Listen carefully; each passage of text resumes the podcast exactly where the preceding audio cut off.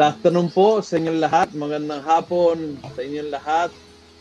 Uh, hello uh, from different parts of the world. Welcome sa bagong segment muli, Apologetics. At uh, napaka-interesting ang pag-uusapan natin ngayon hapon na ito. Uh, Brother Edwin, kindly can you lead us in our prayer as we begin this segment? Yes po, Father. Uh, let us all pray sa ngalan ng Ama, ng Anak, ng Espiritu Santo. Amen. Panginoon, maraming salamat po sa araw na pinagkalob niyo po sa amin at pinagtipon niyo po kami ngayon upang magsagawa po ng isang misyon na iproklama ang kagandahan ng pananampalatayang katoliko. Panginoon, hinihiling, humihingi po kami sa inyo ng kalakasan, nawa po ay kami pan- panatilihin yung maging malusog sa panahon ng pandemya pong ito at nawa po ay malagpasan na po namin ang pandemyang ito. Hinihiling din po namin ang inyong habag para sa mga mahihirap at mga naghihirap sa sakuna pong ito. Gabayan niyo po sila. Kayo po ay ang kanilang kailangan, higit kanino pa man po. Hinihiling din po namin sa banal na Espiritu Santo na ibigay niyo po sa amin ang inyong inspirasyon o Espiritu ng karunungan, pagkaunawa, hinihiling po namin ang tagumpay ng misyong ito. Ito po ay hinihiling namin sa pangalan ni Jesus. Amen. Sa ngalan ng Ama, ng Anak, ng Espiritu Santo. Amen. Amen. Amen. Okay. Very good. Thank you. And Brother Edwin, can you do us the honor to introduce muli ang ating uh, speaker? Yan. Ah, na hindi na hindi na bisita kundi miyembro na ng team nating. Apo. Ah, Father, ah gaya po na sabi nyo, hindi na po bagong-bago sa ating sa paningin ng ating mga taga-subaybay ang ating resource person ngayon. So, hindi na po natin masyadong kailangan ng mahabang introduction. So, ah, mga kapatid, narito po ang founder ng Catholic Faith Defenders Metro Manila na kung saan po ang Quezon City ay kabilang. Mga kapatid, ah, welcome po natin ang National Theological Advisor of the Catholic Faith Defenders, Reverend Father Abe Arganyosa. Magandang hapon po, Yan. Father Abe. Good Hello, afternoon, Father. magandang hapon po. Yeah, Father Lucio and Brother Edwin. Ako po'y nagagalak na makabalik dito sa ah, ating programa. So, ever ancient, ever new. Tama, tama. Yan. So, ah, habang kinihintay po natin yung mga pumapasok pa ng mga bagong ah, ah, taga-subaybay ng programang ito at mga naglalag-in ngayon, mayroon po tayong mga utang na tanong, may mga naiwan na questions na sinabi natin noong nakaraan na program na itatabo, itatapon ah, muna ah, ang ah, question na ito sa ah, archive. Tapos pagbalik ni Father Abe, ibabalikan natin at pag-uusapan. So ngayon, yan, binalikan ni Brother Edwin yung mga questions nung unang segment about ah, ecumenism. At ah, bago tayo mapunta sa topic na napaka-interesting ngayon, ah, ang banal na Santatlo or the mystery of the Holy Trinity. Before that, we would like uh, Father to present to you these four or five questions uh, from the episode 1. Edwin? Opo. Ah, magandang hapon po mga kapatid. Ah, gaya po na aming pinangako ay sasagutin po ng ating resource person ang mga naiwan pong katanungan ng ating first episode. So Father Abe, ah, ito po ang unang tanong. Ah, related po ba sa ecumenical movement ng simbahan, yung tinatawag po nating Scientology sa Amerika? Ito po ay katanungan ni Sister Imelda Evangelista Francisco. Okay, unang-una po na dapat nating tignan, mga kapatid, ito pong Scientology sa Amerika no, ay inimbento ng isang American writer or author na ang pangalan ay L. Ron Hubbard. No? At uh, una, gina- tinatag niya yan bilang isang business pero developed into a religious movement. Okay. Ngayon, ang doktrina ng ang doktrina ng Scientology hindi nakapokus no sa ating pagkakaroon ng iisang Diyos, may tatlong persona, ang pagka-Diyos ng ating Panginoong Heso Kristo, hindi po doon ang focus niya, but rather, nakapokus siya na yung human Pero so, yung tayong tao daw ay immortal at spiritual being. Although sa aspect na yan, pinapa, pinapaniwalaan din natin yan, tinatanggap natin na na tayong tao may katawan at kaluluwa and we are also an, we are an embodied spirit. Pero pero sa kanila iba yung iba yung dating, no? Tethan daw yung tao, isang spiritual being na nakatira sa katawan, no, ng katawang lupa. So kaya uh, ito ay may halong may halong, pinaghalong Gnostic, Gnostic teaching at saka Platonic pagan philosophy no na merong demiurge no merong merong world of ideas na yung na yung tunay na na tao no ayun nandoon sa world of ideas and then nakulong lang no yung yung spirit dito sa katawang lupa. Kaya dapat mapalaya yung espiritu sa katawan mga ganon. So yung yung yung teaching nila parang pinaghalong-halong new age gnosticism no na uh, searching for knowledge kaya nga Scientology pagkatapos ay yung yung spiritual person no ay nakatira lang sa katawang lupa hindi talaga substansya lang unity ng body and soul so yung makaturo nila ay hindi talaga ay salungat no sa ating Christian uh, uh, theology of the body sa ating Christian understanding of the human person as created in the image of God. At pagkatapos, no, hindi malinaw yung kanilang concept ng, ng kung ano ba yung Diyos, kung ano ba yung, kung sila ba'y naniniwala sa iisang Diyos na mayroong tatlong persona, yung Holy Trinity, which is required for us to be Christians, at sa divinity ng ating Panginoong Heso Kristo. Kaya dahil dyan, ay hindi po natin talaga masasabi na uh, Christian religion no o Christian sect itong Scientology na iyan no kaya uh, yan po yung mga bagay na dapat nating maliwanagan so actually marami mga terminologies na mahihirap intindihin pero yun yung basic yun yung basic to na dapat nating maintindihan Okay po. Salamat, Father. Thank Salamat you. po, Father. Father, another question po. Uh, is Mormon, are, yung Mormonism po ba or yung tinatawag nating Church of Latter-day Saints are part ng ecumenical movement of the church? Ah, uh, iyan ang very ano no, very yan ay very, mahirap uh, intindihin. Pero sa pero, siyempre sa perspective ng mga Mormons, they consider themselves as Christians. Pero sa at sa bahagi natin, no, on the view ng ng major Christian religion, very questionable yung kanilang pagiging Christian. Although gumagamit sila ng mga terminology na God, na Jesus Christ, ina-accept nila yung Bible natin, pero yung kahulugan nila ng ng sali, ng mga terminologies natin ay kaibang-kaiba o iba talaga sa understanding at paniniwala ng ng Christian faith. So halimbawa para sa atin, God is eternal. No, God has no beginning and without end. God is a spirit. God is the creator of everything. No, mga ganyan. No, God is the Alpha and the Omega, the beginning and the end of all existence. Sa kanila, yung God the Father daw ay dating tao din. No, nag-asawa, nagkaroon ng maraming anak at dahil sa sa katagalan, no, he became God. No, he became the the, the king of his own empire. No? Mhm. Kaya tayo rin daw tao, maaari din tayong maging Diyos, no, nakatulad ng Ama. Eh, that is uh, of in our perspective, that is really very heretical. Okay. Another thing is this. They believe in sacred scripture na yung Bible natin ay sacred. Pero bukod doon, dinagdagan pa nila ng bagong aklat, pero silang Book of Mormons. Oo, mga, mga Mm. ganon. Na para sa atin, napakalaking kalapastanganan uh, iyon.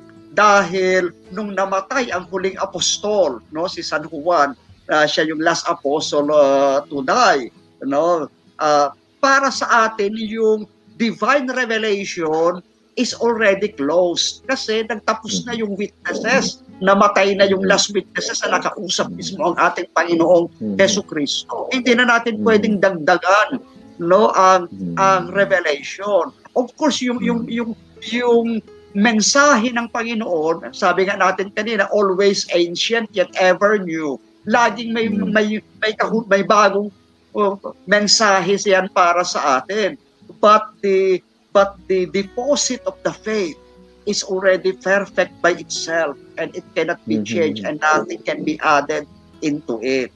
No kaya dahil Mhm. yan doon din sa aspeto na yon, kalapastangan. Actually, yung Bible natin, nagtapos yan. Ang sino mang magdagdag o magbawas no, sa aklat na ito no, ay tatanggap ng kaparusahan.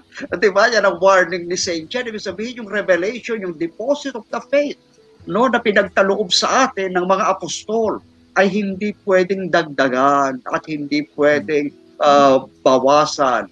Kaya dahil diyan ay ano no ay para sa atin ay napakalaking heresy at napakalaking uh, kalapastanganan iyon no, sa pananampalatayang ah, Kristiyano. Okay, kaya kayo Mhm. dogmatic constitution natin na on divine revelation sa sa Vatican II, ang pangalan ay Dei Verbum, the Word Mhm. of God. So, pangatlong you, tanong po, apa, pangatlong tanong po, Pads, ah, how about the East and West Schism or Great Schism po? Okay, yan ay naganap way back 1054.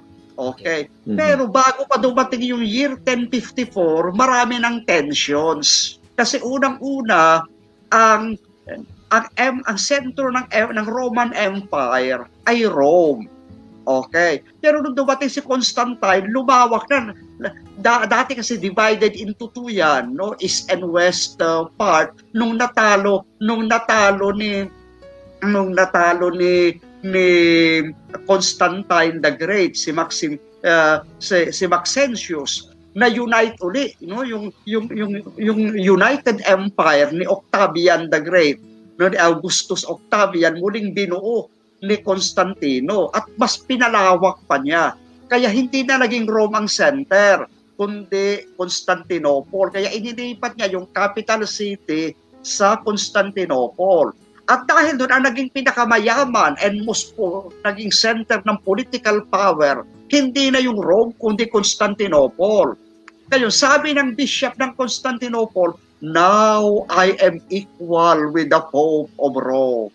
Eh sabi naman ng Pope of Rome, you can be richer than me. But however, you cannot equal the bishopric of Rome. It is because it is the see of Saint Peter. No? It is the one founded by Saint Peter. Tanggap naman yon ng both East and West kasi nga for first 1,000 years ay magka, magkaisa yan, united. Pero nagkaroon ngayon ng mga tensions. Sabi nga ni Father Piloni nung nakaraan, ni Father Lucio nung nakaraan, may mga patriarka na matitigas ang ulo. Mhm. may mga power tripper. On our part din naman, may mga cardinals din. At may mga ilang santo papa rin during that time na hindi rin very holy ang pamumuhay. No? Kaya dahil dyan nagkaroon ng mga tensions.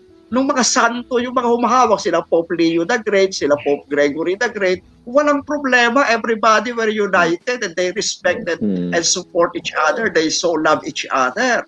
No, okay? But later on, nag-demand no yung may mga differences kasi unang-una diyan um, sa misa ang ginagamit natin unleavened bread.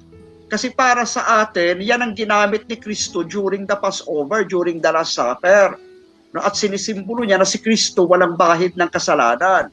Eh pero sa Eastern Church, sabi nila, ang binana namin kila Saint Andrew, no, kila kila kila Saint Bartholomew, kila Saint Jude Thaddeus, ay leavened bread ang ginagamit. Ang ibig sabihin niyan, yung incarnation ni Kristo, pagbaba niya dito sa lupa, siya ay pinuspos ng Espiritu Santo. Parehong tama yun.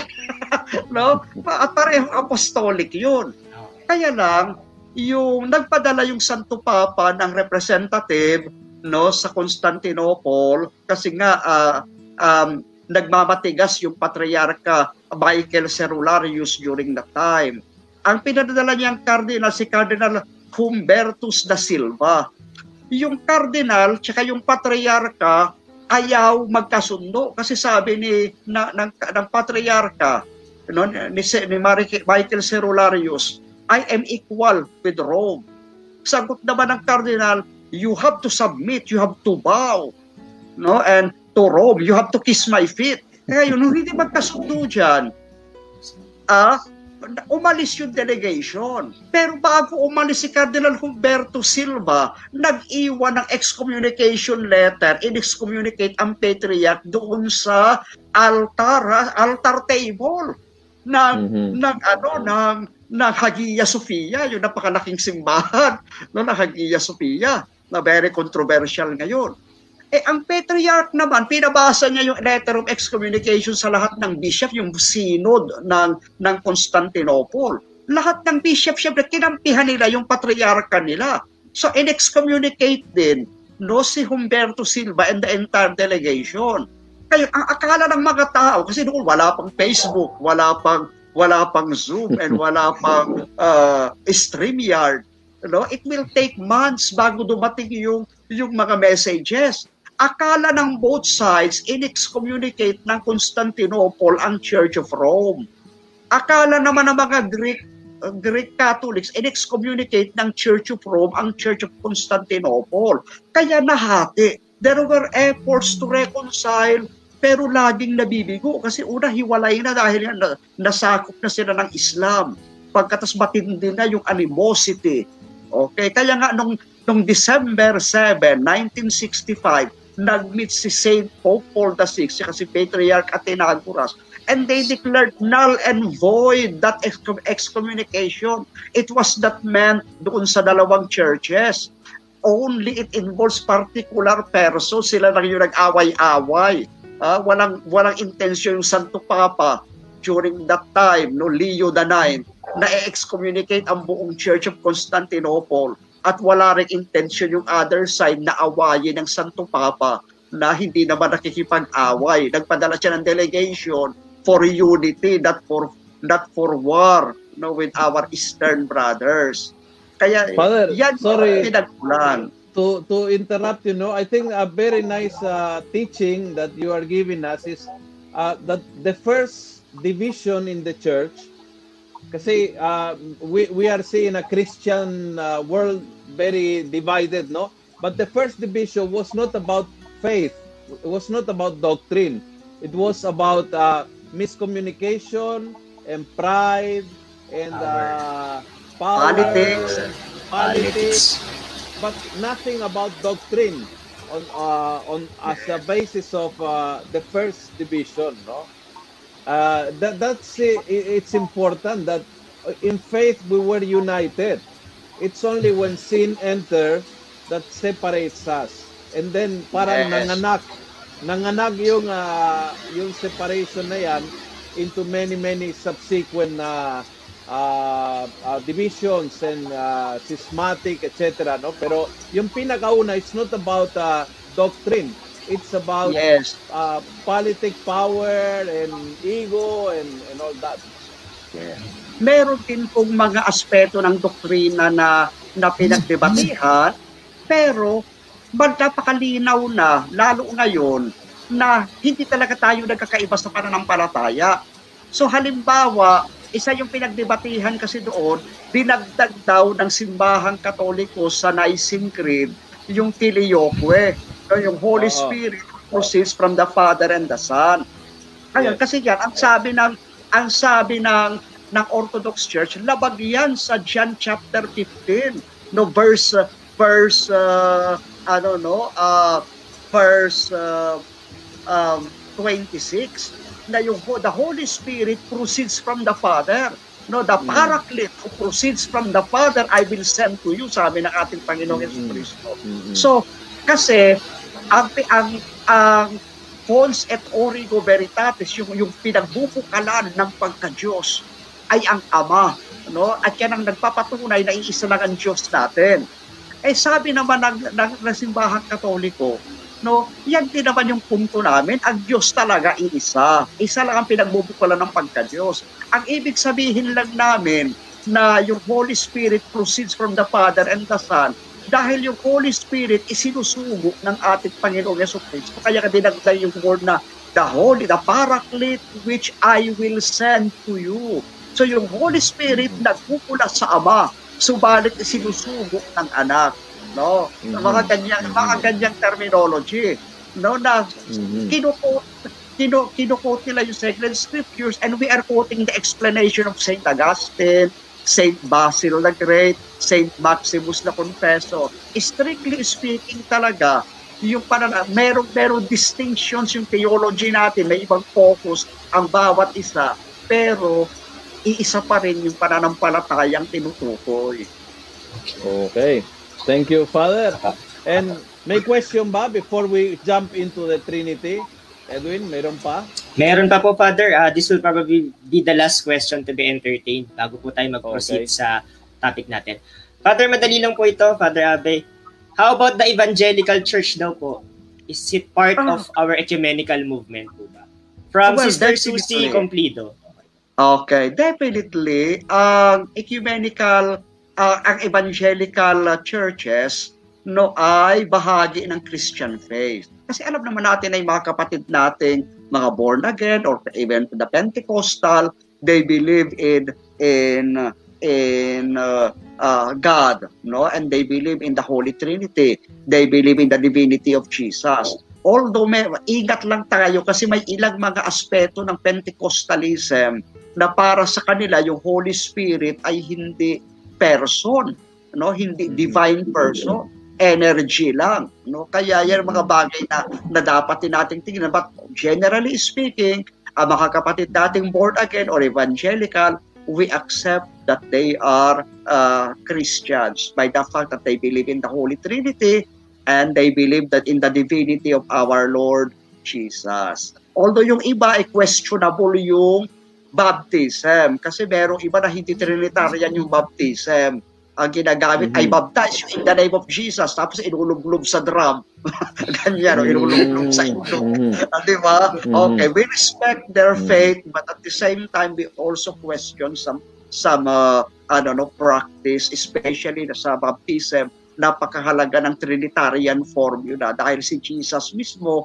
ang nagbigay niyan yes Actually, uh, in connection with that, Father, no, recently the, the Vatican released a, uh, uh, document uh, correcting some practices in some churches that uh, use I baptize you in the name of the community or we baptize you we baptize you in the name of the Father and the Son, the Holy Spirit. And they said that the, the formula of our baptism is I baptize you in the name of the Father and of the Son of the Holy Spirit. I is in the person of Christ. Therefore, it's not the community, but the minister of the sacrament, and then the Trinitarian, no? So, yung uh, parang pinaka pinaka synthesis ng ating ecumenical topic was we share the same faith with those who share the same baptism with us in the Father, the Son, the Holy Spirit. We we have a a certain level of dialogue towards unity that is very different from other religions than from those who share the same baptism with us. Because exactly. if you are baptized in the same uh, Trinity, so you share the core of your faith is the same. Na ang Panginoon ng Jesus ay Diyos, na ang Diyos ay iisa, Ama, Anak at Espiritu Santo, at na ang binyag ay ang pinto sa relationship nating uh, sa Diyos na yan at ng uh, kaligtasan dumarating sa atin. Kaya very important yung uh, yung uh, baptism that makes us really one and we sa simpleng salita sa mga naniniwala sa binyag in Diyos Ama, Anak at Espiritu Santo sa kanila tayo nakikipag ecumenical dialogue. To those who do not believe in the Trinity, we have dialogue but it's called interreligious. Sabihin, iba ang ating uh, religion but with those who believe in the Trinity, we consider all of us Christians, and therefore uh, we have a, a closer dialogue that's called ecumenical. Okay, so and now we we are going to jump into a very interesting topic that is the Holy Trinity. So Father Abe, to first question, uh, ano ang paniniwala, pananampalataya ng simbahan tungkol sa Diyos na tinatawag nating Trinity o banal na Santatlo? How do you compute in a simple way uh, yung ating uh, formulation of our faith in the Trinity? Okay, unang-una po sa lahat, uh, Father Lucio, yung atin pong pananampalatayang katoliko no, ay nakabase no, sa, sa dogma o sabihin ito ay isang definitive truth revealed by God and proclaimed by church you know, as an official tenet of, no, of our Christian faith. Sabi sabihin, ito ay isang dalisay na katotohanan na hindi natin inimbento kung hindi pinahayag mismo ng Diyos sa atin. At yan ay pinagtibay at eh, ng ating simbahan. No, kaya dapat natin itong paniwalaan no, ng ating buong isip, buong puso at buong kaluluwa. And the first tenet of our faith is that we believe in one God. Ano, yan yung opening mm-hmm. statement ng ating credo. At itong mm-hmm. pananampalatayang ito ay binana natin kay Abraham. No, kaya nga mm-hmm. Judeo-Christian yes. no ang, mm-hmm. ang history ng ating salvation. No, mm-hmm. um, the Jewish faith believe in one God and ang ating Panginoong Heso Kristo, ang mahal na Birhen, at ang mga apostol ay pinaniwalaan at pinanghawakan yan at tinuro nila sa atin yan. This is taken mm-hmm. from Deuteronomy chapter 6 verse 4. Hear, O Israel, the Lord is one God, no? And uh, our Lord is one God and one Lord. No? Kaisa-isa ang ating Panginoong Diyos. Kaya yan ang Shema Israel na kapag hindi mo pinaniwalaan yan, papatalsikin ka sa sinagoga. No? At mm-hmm. yan ay pinanghahawakan din natin. Subalit, nung dumating ang ating Panginoong Heso Kristo, no, pinakilala niya rin unti-unti yung kanyang sarili. Una, ang akala nila siya ay anak ng karpintero, But later mm. on, he started showing divine powers. No, lumalakad mm. sa tubig, nagpapatigil ng bagyo, nagpaparami ng tinapay, nagpapagaling ng mga may sakit, nagpapalayas ng demonyo. So sabi nila, this person is not just an ordinary person. Hindi na siya ordinaryong tao. Siya ay nagtataglay mm. ng kapangyarihan ng Diyos. Kaya later on, they started proclaiming him, Jesus is Lord. Jesus is Lord. Philippians chapter 2 verse 11 no? Kaya ang ibig sabihin niyan para sa atin, si Kristo ay Diyos. Ngayon mm-hmm. ba ang Diyos pa ay dalawa na? No? Hindi, iisa pa rin. Kasi nga John chapter 10 verse 30, sabi ni Kristo, ako at ang Ama ay iisa. No? And then at the same time, pinakilala din ni Jesus sa atin yung Espiritu Santo. No, mm-hmm. uh, ito yung Espiritu Santo, isusugo ko siya sa inyo. Siya ang magtuturo sa inyo ng lahat ng katotohanan Di ba? Mm-hmm. Siya yung magbibigay buhay sa inyo. No? He will be, mm-hmm. He will teach all things and all truths. He will sanctify you. No? Siya yung, mm-hmm. siya maglilinis ng inyong mga kaluluwa. So isa-isa yan, nakita natin ang Espiritu Santo ay siya rin espiritu ng Ama at espiritu ng Anak. No? Napakaraming mm-hmm. terminologies na ibibigay natin mamaya. Ang, mm-hmm. ang pangalan ng Espiritu Santo, the Spirit of God, the Spirit of the Father, the Spirit mm-hmm. of Christ and the Spirit of the Son. No? Kaya mm. dahil siya ang Holy Spirit is also a person and at the same time Diyos din siya. Subalit hindi tatlong Diyos, iisa pa rin ang Diyos. Meron lamang silang tatlong persona, ang Ama at ang Anak at ang Espiritu Santo.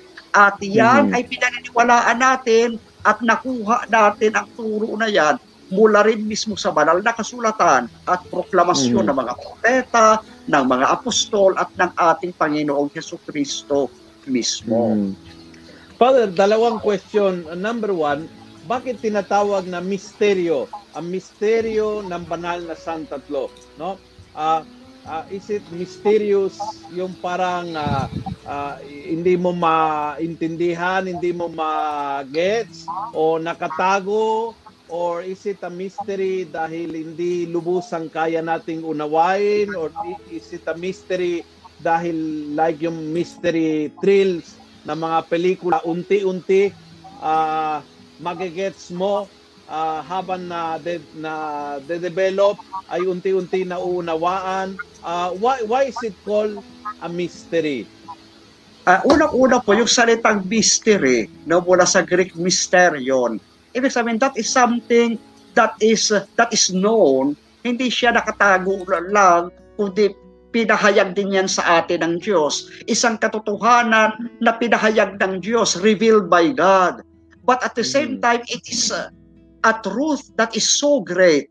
Isang napakatinding katotohanan na alam nating totoo at alam natin, pinaniniwalaan natin, subalit hindi natin kayang lubos na maunawaan dahil mm-hmm. ang katotohanan ito ay mas malaki sa kakayahan ng ating pag-iisip. Actually, mm-hmm. no, hindi, although may mga hali, syempre, ang pinakamatinding mystery sa lahat ay ang Diyos dahil nga, syempre, tao tayo, no? Creatures tayo, yeah. ang Diyos is the greatest of all, no?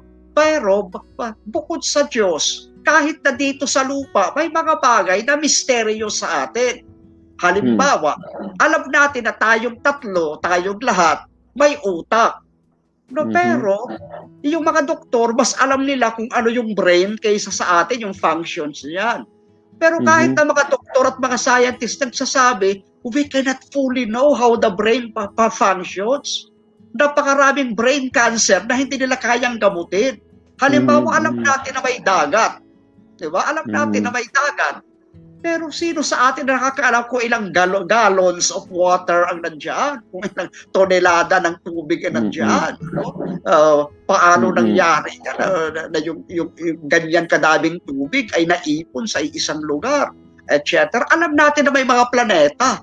No, may mga explanations ang scientists, may mga theories pero yun mm-hmm. ay theories, hindi pa rin yan talaga definitive answers to the questions. Mm-hmm. Kung ano ba talaga yung universe, ano yung cosmos, mm-hmm. bakit nakalutang ang mga gigantic planets, no, bakit ay may mga planetang sumasabog, no, bakit ang mm-hmm. sun ay nagbibigay liwanag hanggang dito sa napakalayong, napakalayong bahagi ng ating daigdig. So, it, mm-hmm. yung, yung sunrise, sunset, yung low tide, high tide, yung existence ng ng Pacific Ocean, no, yung yung existence ng cosmos. No, kahit na may mga telescope na may Hubble telescope, these are mysteries for us, something that we know that we cannot fully understand. Kaya ang sabi natin, kung ang dagat, kung ang mga bundok, kung ang mga planeta, kung ang buong entire cosmos is a mystery for us, kahit na yung ating sariling katawan is a mystery for us,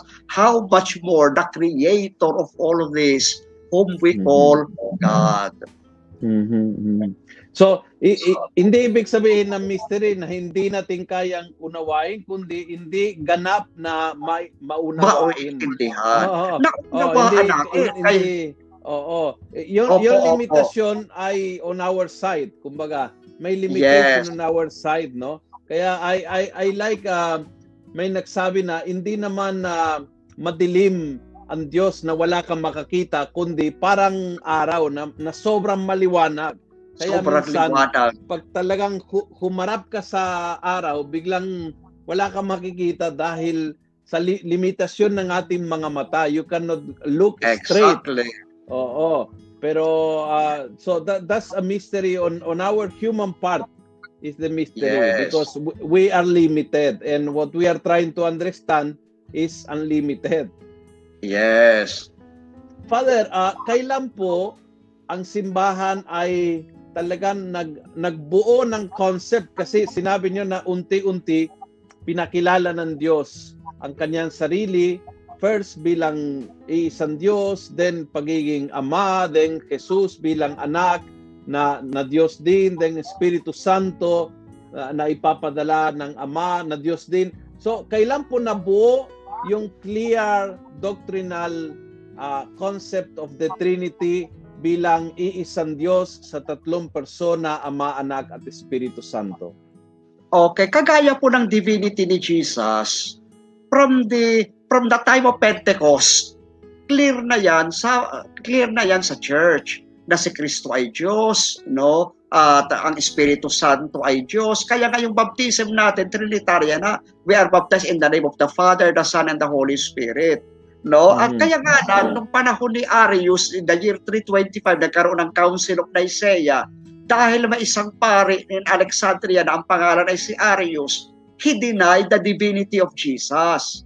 No? At mm-hmm. may mga gumamit siya ng mga argumento na, na ang anak daw ay ay makapangyarihan, mataas siya kaysa sa ordinaryong tao, pero hindi siya kapantay ng Diyos. Kaya doon sa Council of Nicaea, binigay yung yung yung mga formulations na ginagamit natin ngayon sa creed.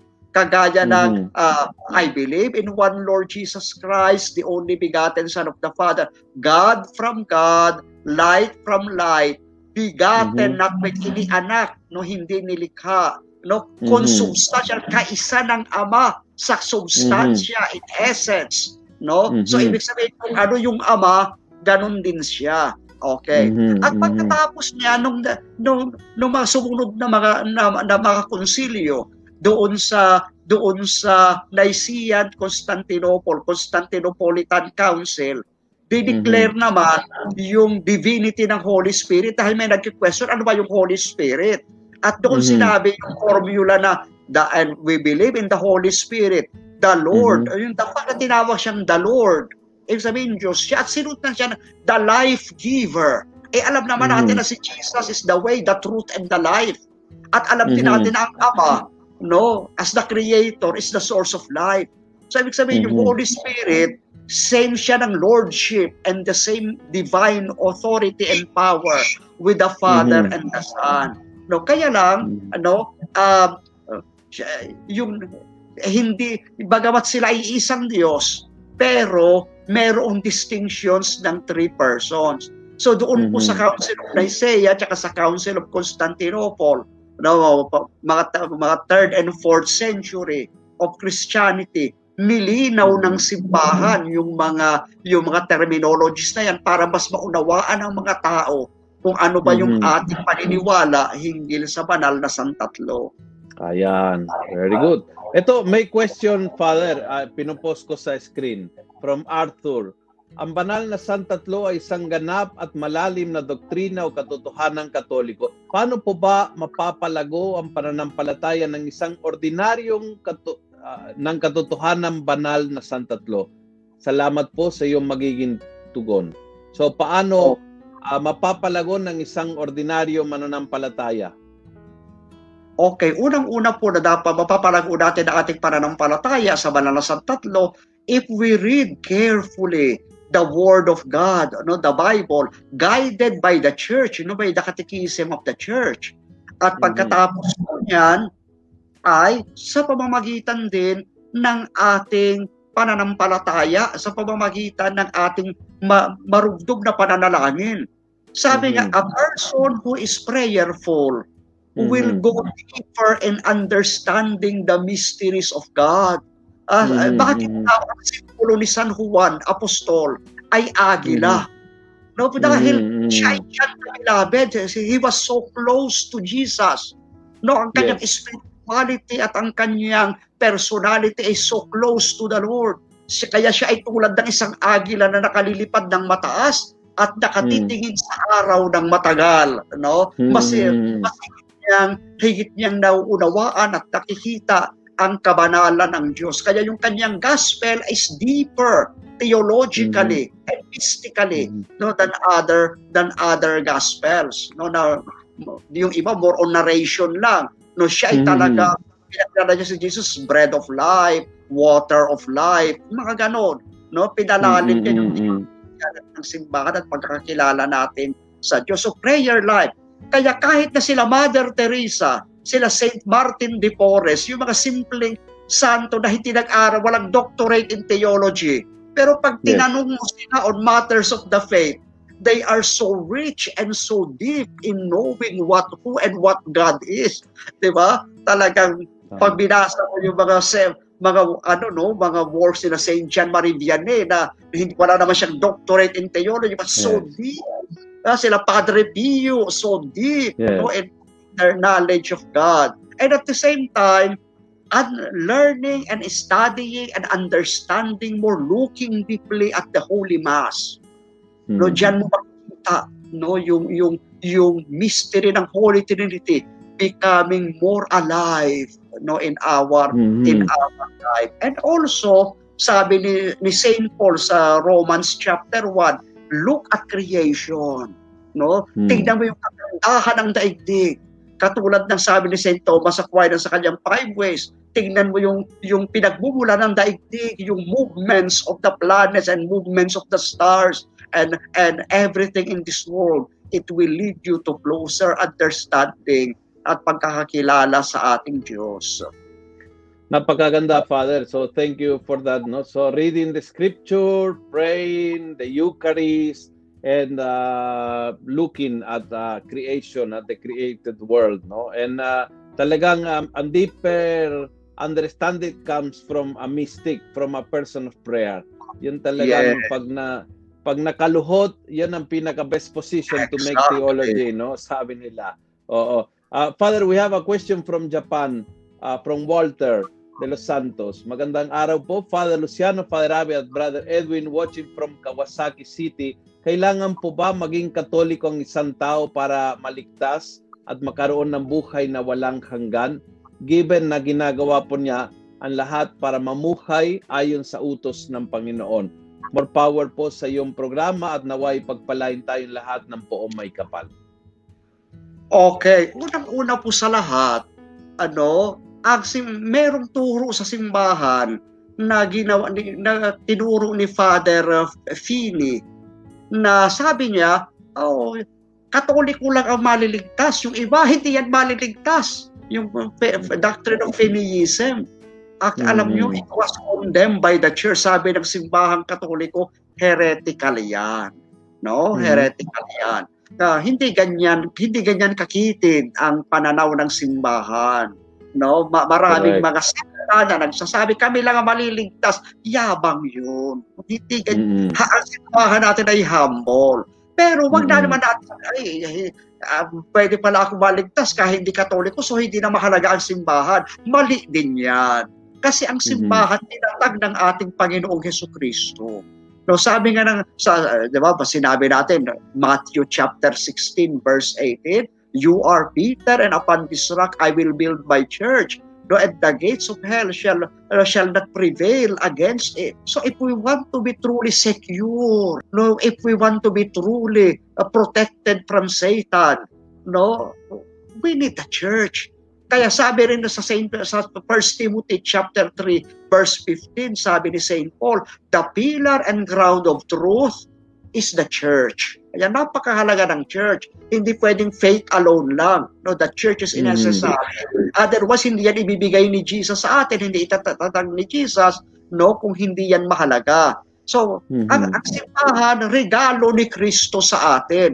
Yan ay sacrament of salvation. Ibig sabihin, may regalo siya ni Jesus sa atin para maging instrumento niya para tayo ay maligtas. No? At Mhm. kaya dahil yung fullness of of Christian faith, the fullness of of divine revelation is found in the Catholic Church. No? Mhm. Pero ganun naman, pagdating sa kaligtasan, hindi naman hindi naman tinuturo ng ng banal na kasulatan na na tayong katoliko lang ang maliligtas. Pag po natin itong Matthew chapter 25, no, yun sa last judgment, sinasabi ng Panginoon, nung, nung ako'y nagutom, pinakain ninyo ako. Nung ako'y nauhaw, pinainom ninyo ako. Nung ako'y walang damit, dinamitan ninyo ako. Nung ako'y may sakit, inalagaan ninyo ako. Nung ako'y nakakulong, dinalaw ninyo ako. Come, enter into the kingdom of my Father. Ah, ito sinabi Mhm. ng Panginoon ko, lahat lang ng Katoliko, lahat ng kabilang sa sa iglesyang tinatag ko, sila ligtas na, yung mga hindi, mamatay kayo, bahala kayo sa buhay nyo. Hindi po ganon. So sabi nga nila, Lord, kailan ka namin pinakain? Kailan ka namin dinamitan? Ah, kaya sabi ng Panginoon, whatsoever you do to the least of my brethren, ah, that you do unto me, ano man ang ginawa ninyo sa maliit kong kapatid, ay ginawa ninyo sa akin. Kaya sabi ng simbahan natin, yung mga kapatid natin, siguro 80 sila, sabi ni Pope Francis, pero mabuting tao, mapagmahal sa kapwa, mabait na magulang, mabait na kaibigan. Sino tayo para magsabi na hindi sila maliligtas? Actually, ang Mm. Savior is Jesus. Bahalaan ang Panginoon na nakababasa ng puso kung sino ang ililigtas niya o hindi. Pero tayo bilang miyembro ng simbahan, it is our duty to do works of charity, to proclaim the faith, to teach the faith, and to invite people as much as possible to be members of the church nang walang sapilitan. Sabi nga ni Father Lucio, yung truth ng simbahan na taglay-taglay ay napakatindi. Hindi natin kinakailangan manakot o manilit. Dahil pag Hmm. pinakita natin ang katotohanan, they will join the church on their own. Pag hindi man sila nag-join, problema na nila yon. Bahala na si Lord doon. But it is not our duty na magyabang, kami maliligtas, kayo hindi. Bawal ang yabang no sa Santa Iglesia. Mhm. Very good. Thank you, Father, for that. Father, uh, if we go to the Trinity in the Scripture, no? Uh, meron ba tayong particular na passages in the New Testament kung saan malinaw na talagang ah, sinabi ng Panginoong Jesus o matagpuan sa Scripture na talagang obviously na malinaw ang tinutukoy ay ang Holy Trinity, ang banal na Santatlo.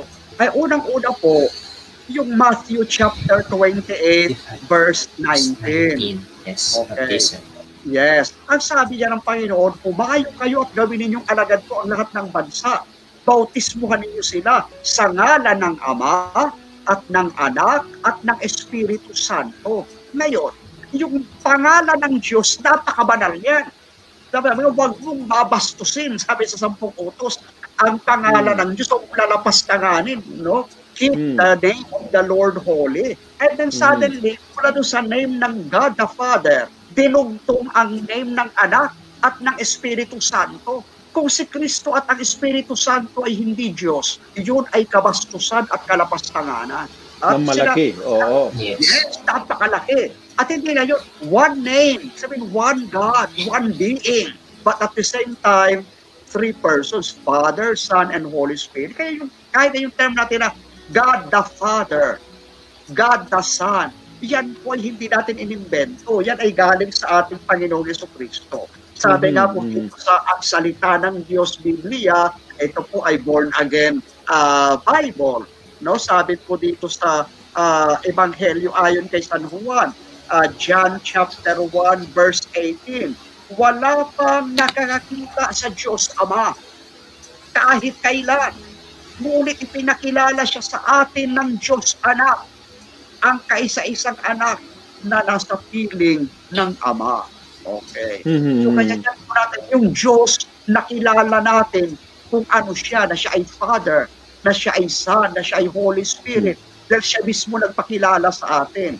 And at the same time, at the same time, yung mga terminologies na yan galing sa Kanya at pinakilala niya rin sa atin that they are one God. Mhm, mhm, mhm. Very nice, no? I I also remember uh, always touched me very much uh, the image of Jesus in the cross. When in, in one sentence he said, "Father, in your hands I commend my spirit." There you have the Trinity. No? There you have the Trinity. That, uh, Jesus talking to the Father, to his Father, and giving the Spirit. So, talagang it's, it's so everywhere, no, in the Scripture, uh, the presence of the Trinity. Uh, and, and never nakaroon ng confusion sa simbahan ng tatlong Diyos. Opo, Talagang opo. uh, uh, from the very beginning, the the Catholic Church, the Christian uh, faith, hold it na talagang isa ang Diyos, but tatlo ang persona. So, can I ask you, Father, to talk a little about the concept of persona? Kasi persona, uh, mas alam natin yung human person. Uh, but now we are applying the concept of persona sa Diyos. Ah, paano po ito? Okay. Unang-una po sa lahat, uh, Father, yun po, yun pong salitang ah, persona ay tumutukoy unang-una sa isang character, no? sa isang nature na nagtataglay ng isip at talino no it is a it is a rational nature sabi ni St. Thomas Aquinas eh, paano natin tatagalogin yun sa ating mga sa ating mga, tayo tayo bilang pare na nag-aral ng mystic theology ay uh, very easy to understand. Uh, uh, sabihin, siya ay isang karakter, isang isang individual na nagtataglay ng isip at talino at kalooban. No? May, may, may reason, may intelligence, at may will. Okay. May kalooban, may kalayaan no, ng pag-iisip no, at, at uh, disposisyon. Okay. But at the same time, he, he is a distinct individual substance. He is, an individual. Okay. So kaya, bagamat ang Diyos ay iisa, ano, yung yung yung God of yung yung God ay merong tatlong persona, merong tatlong uh, distinct uh, individual with rational nature. So kaya dahil diyan posible sa Panginoong Jesus na makipag-usap sa Ama because they are two different persons but they are one in substance. Iisa yung kanilang being sa pagka-Diyos. Okay. Okay, very good. So, um, tapos, uh, persons, and the other concept that we use is Godhead. Yan ay talagang, uh, so, what, what do we mean by Godhead? Ah, unang-una po yung salitang, yeah, yung salitang God, eh, tumutukoy po sa substansya ng pagka-Diyos. Kasi di ba sinabi natin yung yung bawat bagay may matter. Halimbawa kagaya ng tinapay, no, yan ay may harina, no? Yun ang yun ang matter niya. But at the same time, ano yung, yung, yung, yung pagkatinapay ng tinapay ay higit pa sa harina, higit pa sa asukal at harina na pinagsama, higit pa sa tubig, asukal at harina na pinagsama-sama. Meron siyang, meron siyang essential characteristic na, na, na, na nagtataglay na ang tinapay ay hindi ay hindi keso no? Hindi siya uh, hindi siya gatas o hindi siya bato. Kung hindi siya ay tinapay na kakaiba sa lahat. Okay. So ganun din, no, yung sa tao, meron tayong tinatawag pagkatao. Ito yung pagkatao ko. Kailan ba natin masasabi na ang isang tao ay tao? Okay na kailangan may isip at talino siya, may katawan at kaluluwa siya, meron siyang will, meron siyang kalooban, meron siyang kakayahang mag-isip, mga ganyan, na hindi kaya ng ibang hayop, no? tayo lang yung, yung, yung nakakakaya. Okay. So hindi naman maaaring mag-memorize ng multiplication table ang ang unggoy o no, yung yung langgam. No? Yan ay yan ay hindi pwede maging CPA, no, yung baka, no? Hindi pwedeng maging pari yung yung ostrich na naglalakad sa Quezon City. Okay. So ibig sabihin, yung ating pagkatao nagtataglay ng, ng substansya at esensya na bukod tanging atin. So kung tayong tao ay merong pagkatao, ang Diyos ay merong pagka-Diyos. Yan kanyang divinity. That is the essence and substance of God that makes Him unique and absolutely unique and different from all others. Mm-hmm. So, uh, there is one essence that is uh, yung pagka-Diyos. Yes. And in, in, in the one essence, three persons. Yes. At sabi nga okay. po ni San Pablo dito sa dito sa kanyang sulat sa mga taga Pilipos, no? Sabi po ni San Pablo sa sa Pilipos chapter 2 verse uh, 6, no? Ang ating Panginoong Hesus Kristo bagamat siya ay Diyos, no? Hindi niya piniling manatiling kapantay ng Diyos. Sa halip ay in, hinubad niya ang kanyang pagka-Diyos at namuhay bilang alipin. No, sa wikang English niyan, no? The Lord Jesus, though He was in the form of God, pero sa wikang mm. Griego, na yung, yung, yung form na yan tumutukoy sa kanyang substansya na pagka-Diyos. Ibig sabihin, ang ating Panginoong Heso Kristo is substantially no, He is God. Kaya ang tawag natin, mm-hmm. consubstantial, iisa ang kanyang uh, pagka-Diyos sa Ama. Kaya ma- maganda ho yung Tagalog translation, no? Bagamat siya Diyos. Talagang yeah. malinaw. Bagamat siya Diyos. Oo. Yeah. Oo. Kaya sinasabi natin no na uh, ang Ama ay Diyos, ang Anak ay Diyos, ang Espiritu Santo ay Diyos. But ang Diyos ay Ama, Anak at Opo. Espiritu Santo. Yeah. Yes. Father, Father okay. Abe, I have a question po kasi included din po to sa uh, bank of questions natin, Father. Pero related po siya sa Trinity. Ang tanong po, Father, paano po ba natin tamang i-address ang Diyos Ama? Tama po bang tawagin natin siyang Jehovah, Yahweh? Meron po tayo sa catechism na tinatawag ding Elohim o Adonai. Paano po ba? At importante po kasing malaman po ito ng ating mga Catholic faithfuls. Okay, unang-unang dapat nating tingnan mga kapatid, no, yung yung salitang uh, yung yung salitang uh, ang pangalan ng Diyos sa Biblia no, na nagmula dito sa Exodus chapter 3 nung tinanong ng Diyos kung sisugo, isusuguin mo ako, tanungin nila ako, sino yung nagpadala sa akin? Ano yung sasabihin ko? Ano ba yung, ano ba yung pangalan mo? No, diyan ay nasa Exodus chapter 3 verse 14 to 15. Kayo nagsabi ng Panginoon, ah, sabihin mo, sinugo ka ni ako nga.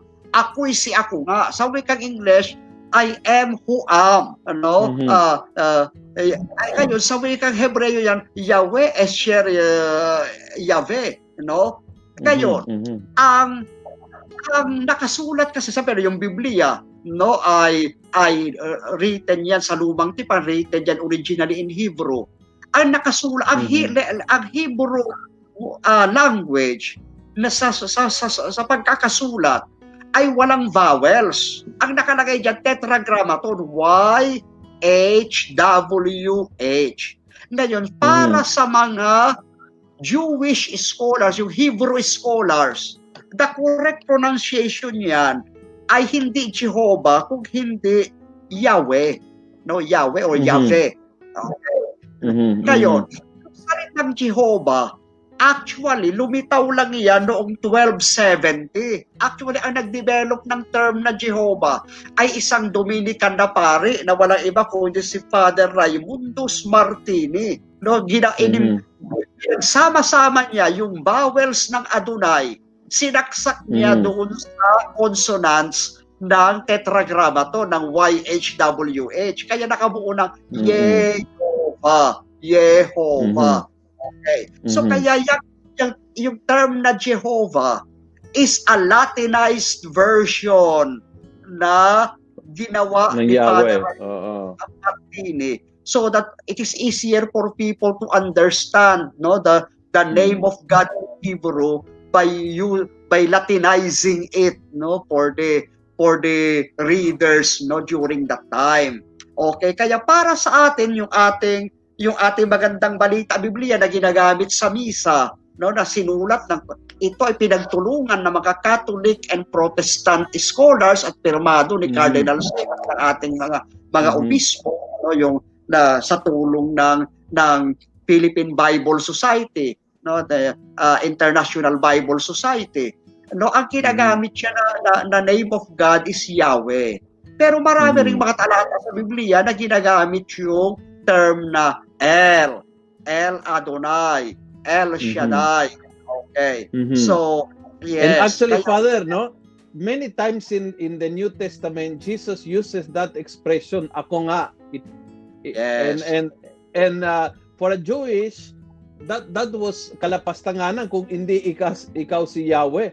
Kasi now they would say, uh, I am Uh, actually, uh, even I was checking now uh, yung ebanghelyo ng ngayon mismong Sunday na ito. Nung akala nila multo, ang sagot ng Panginoong, stay courage, it is I. Ako nga. Yes. So it's uh, he uses a lot the expression it, it's it is I ako nga. So and um and and that is very powerful. It, that's the name of God that he applies to to himself. That's that's why at a certain point yes. sabi nila uh, gusto, gusto ka namin patayin dahil pinantay mo yung sarili sa Diyos. Malinaw, naintindihan opo, ito opo. ng mga Hudyo. Yeah, kaya ta- hindi, si, hindi sila sumang-ayong pero naintindihan na pinantay yung sarili niya yeah. sa Diyos Ama. Oo. Father, there is a interesting exactly. question dito, Lin, Leonard. Father, ano po ang inyong paglilinaw when God the Creator says let us make man in our likeness. To whom God is talking to. Thank you po. Okay. Sabi ng mga kapatid nating miyembro na Iglesia ni Cristo, sabi po ng kapatid na Felix Manalo, anghel daw ang kausap ng Panginoon diyan. No, pero para sa ating mga Katoliko, ang kausap ng Diyos diyan ay walang iba. Ang kausap diyan ng God the Father is no other than the Lord Jesus Christ, no, the the divine logos and the Holy Spirit, no? The Holy Spirit. Kasi ang sabi, likhain natin. Okay, so ibig sabihin, ang Panginoong Diyos, magawa isang Diyos siya. He is a community of person. Kayo, tip, maintindihan natin yan kung tinignan natin paano ba nilikha ng Diyos ang langit at lupa. Kasi ang, ang akala natin, di ba sabi, the Father, creator of heaven and earth. Kaya sabi nila yung Ama lang yung creator. Actually, mm-hmm. sa paniniwala na ating simbahan, si Jesus is also creator. Ang Holy yes. Spirit also creator. Kasi nga, what is common as regards their divinity is common to the three divine person. Okay? Mm-hmm. What is mm-hmm. only for one person, kagaya ng incarnation. Kasi yung God the Son lang yung nag-incarnate, hindi nag-incarnate ang God the Father at saka yung Holy Spirit. Hindi na pako na sa krus ang God the Father at saka yung Holy Spirit, si Jesus lang. Yung God the Son mm-hmm. lang ang nawao sa, sa, sa krus. Pero pagdating mm-hmm. sa creation, they are both creators. Basahin po mm-hmm. natin ang Genesis chapter 1, verse 1. Ganito po yung ating mm-hmm. mababasa at hanggang verse 1 and 2. Nang pasimula ay nilikha ng Diyos ang langit at ang lupa. At ang lupa ay wala pang anyo at walang laman at ang kadiliman ay sumasa ibabaw ng kalaliman at ang Espiritu ng Diyos ay sumasa ibabaw ng tubig. And then mm. sinabi na magkaroon ng liwanag, magkaroon ng liwanag. Even yung kadiliman pa ang bumabalot ng daigdig, ang nagbigay ng liwanag at nagsaayos ng lahat. Ang, ang Espiritu Santo, ang Holy Spirit nandoon. So syempre kasama ng Ama ang Espiritu Santo. Genesis 1 chapter chapter 1 verse 1 to 2. Ngayon, wala ano pa ng anghel noon. Wala pang anghel. Hindi wala pa pang anghel. Yeah, hindi pa nailikha mga anghel noon. Yes. At uh-huh. ito naman po yung sabi ng ating minamahal na na Apostol San Juan hinggil sa presensya ni Kristo no sa oras at araw ng paglikha. But John chapter 1 verse 1 sa pasimula pa'y naroon na ang salita. Kasama ng Diyos ang salita at ang salita ay Diyos. So, sino yung salita na yan? Alam natin si Kristo yan. Okay. Mm-hmm. Verse 2, kasama na siya ng Diyos sa pasimula pa. Ito sabihin, wala pa yung mga anghel, kagaya ng sabi ni Father Lucio, wala pa yung lahat ng nilikha. Mm-hmm. Kasama na siya. Siya ang kasama ng Diyos kasi siya ang kasama ng Ama. Sa mm-hmm. pamamagitan niya, nalikha ang lahat ng bagay at walang ano magnalikha ng hindi sa pamamagitan niya. No? Mula sa kanya ang buhay at ang buhay ay siyang ilaw ng sanlibutan. No? So, nandun yung God the Father, nandun yung Holy Spirit, at nandun si Kristo. Nandun yung God the Son. Lahat ng nilikha sa pamamagitan niya at para sa kanya. Kaya kayo sabi, nagsasalita yung Diyos. No? Magkaroon ng liwanag magkaroon ng makakabundukan, magkaroon ng karagatan. Ngayong gagawin na natin ng tao. Mm-hmm. Sino yung kasama ng, ng Ama? Ang Diyos Anak at ang Diyos mm-hmm. Espiritu Santo. Wow, very nice. Well, ang bilis ng panahon, Father, umabot na ng alas 4. Pero, uh, uh, let, let me tell you na I'm sure na this Holy Trinity uh, kailangan, nangangailangan ng part 2 Talagang uh, para, oo, uh, I'm sure na maraming questions na papasok during the okay. week. And also may maraming uh, magaganda na scriptural passages. Now we talk about very beautiful about Genesis kasi ito ay yung umpisa, yung creation at andoon na ang Trinity. We talk about the crucifixion at andoon na ang Trinity. You talk okay. about the incarnation uh, and andoon ang Trinity. Trinity and then about the the ascension and descending the great commission at andoon ang Trini- trinitarian formula for baptism the Lord Jesus telling us. So uh, I think we need a, a second part where we can go yung mga uh, unti-unti yung revelation of the Trinity in the Old Testament and then yung so predominantly presence of the Trinity in the New Testament So, I think ito ay kailangan na part 2 dahil bilang Katoliko, mahalaga na uh, uh, pirme at matibay ang ating pananampalataya. So, we we know what we believe, but it helps us a lot also to uh, to see it in the scripture, in the history of the church, uh, kung paano nabuo ang dogma, kung bakit nagamit yung mga terminology na ginagamit. And so I think this really calls for a part two. And Father, you will be most welcome again uh, to our program. Thank you so much po. Yeah. So maraming salamat. And before we end, uh, Father Abe, can we ask you to give us the blessing, please? Okay. God, our loving Father, we praise and thank you for this wonderful program through which we once again reflected on your sacred word and uh, in order to know and understand uh, more know your your divine nature and your presence among us as Father, Son, and Holy Spirit, one God in three divine person. We are asking you, O Lord, not to strengthen us in faith. Grant us your wisdom and your knowledge to understand more the mysteries of the faith. Open to us the floodgate of your wisdom and knowledge so that we can proclaim and defend more the truth of our faith, uh, which ha- which uh, you have handed us through the uh, holy apostles. May this program, O Lord, be blessed. Bless Father Lucio and Brother Edwin and the parish of the Christunghar and our diocese of Novaliches and all of us no, in this program so that uh, by doing so, we can serve you and love you more no, eh, uh, with one heart, uh, with all our heart and with all our strength. We ask this through our Lord Jesus Christ, your Son, who lives and reigns with you in the unity of the Holy Spirit, one God forever and ever. Amen. Amen. be with you. And with your spirit. And may Almighty God bless you, the Father and the Son and the Holy Spirit. Amen. Amen. Okay. Maraming Thank- salamat. Thank, Thank you. you so much, Father. And uh, salamat, Edwin. And Thank you po. thank you sa ating mga viewers. We invite you again next Sunday um, at 3 to 4 p.m. Every Sunday, we discuss the, discuss the truth of our faith. Please join us. Thank you very much and see you next week. God bless.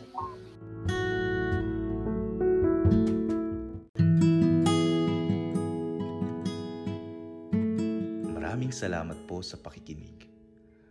Huwag niyo pong kalimutang i-click ang follow button sa podcast channel na ito upang matunghayan pa ang iba't ibang episode ng Almo Collabs. Maaari niyo rin pong i-like ang Facebook page ng Almosalita para makita pa ang ibang mga content katulad nito. Maraming salamat po sa pagiging mga cyber missionaries mga kaalmosalita and together, let's make the Word of God viral every day and everywhere.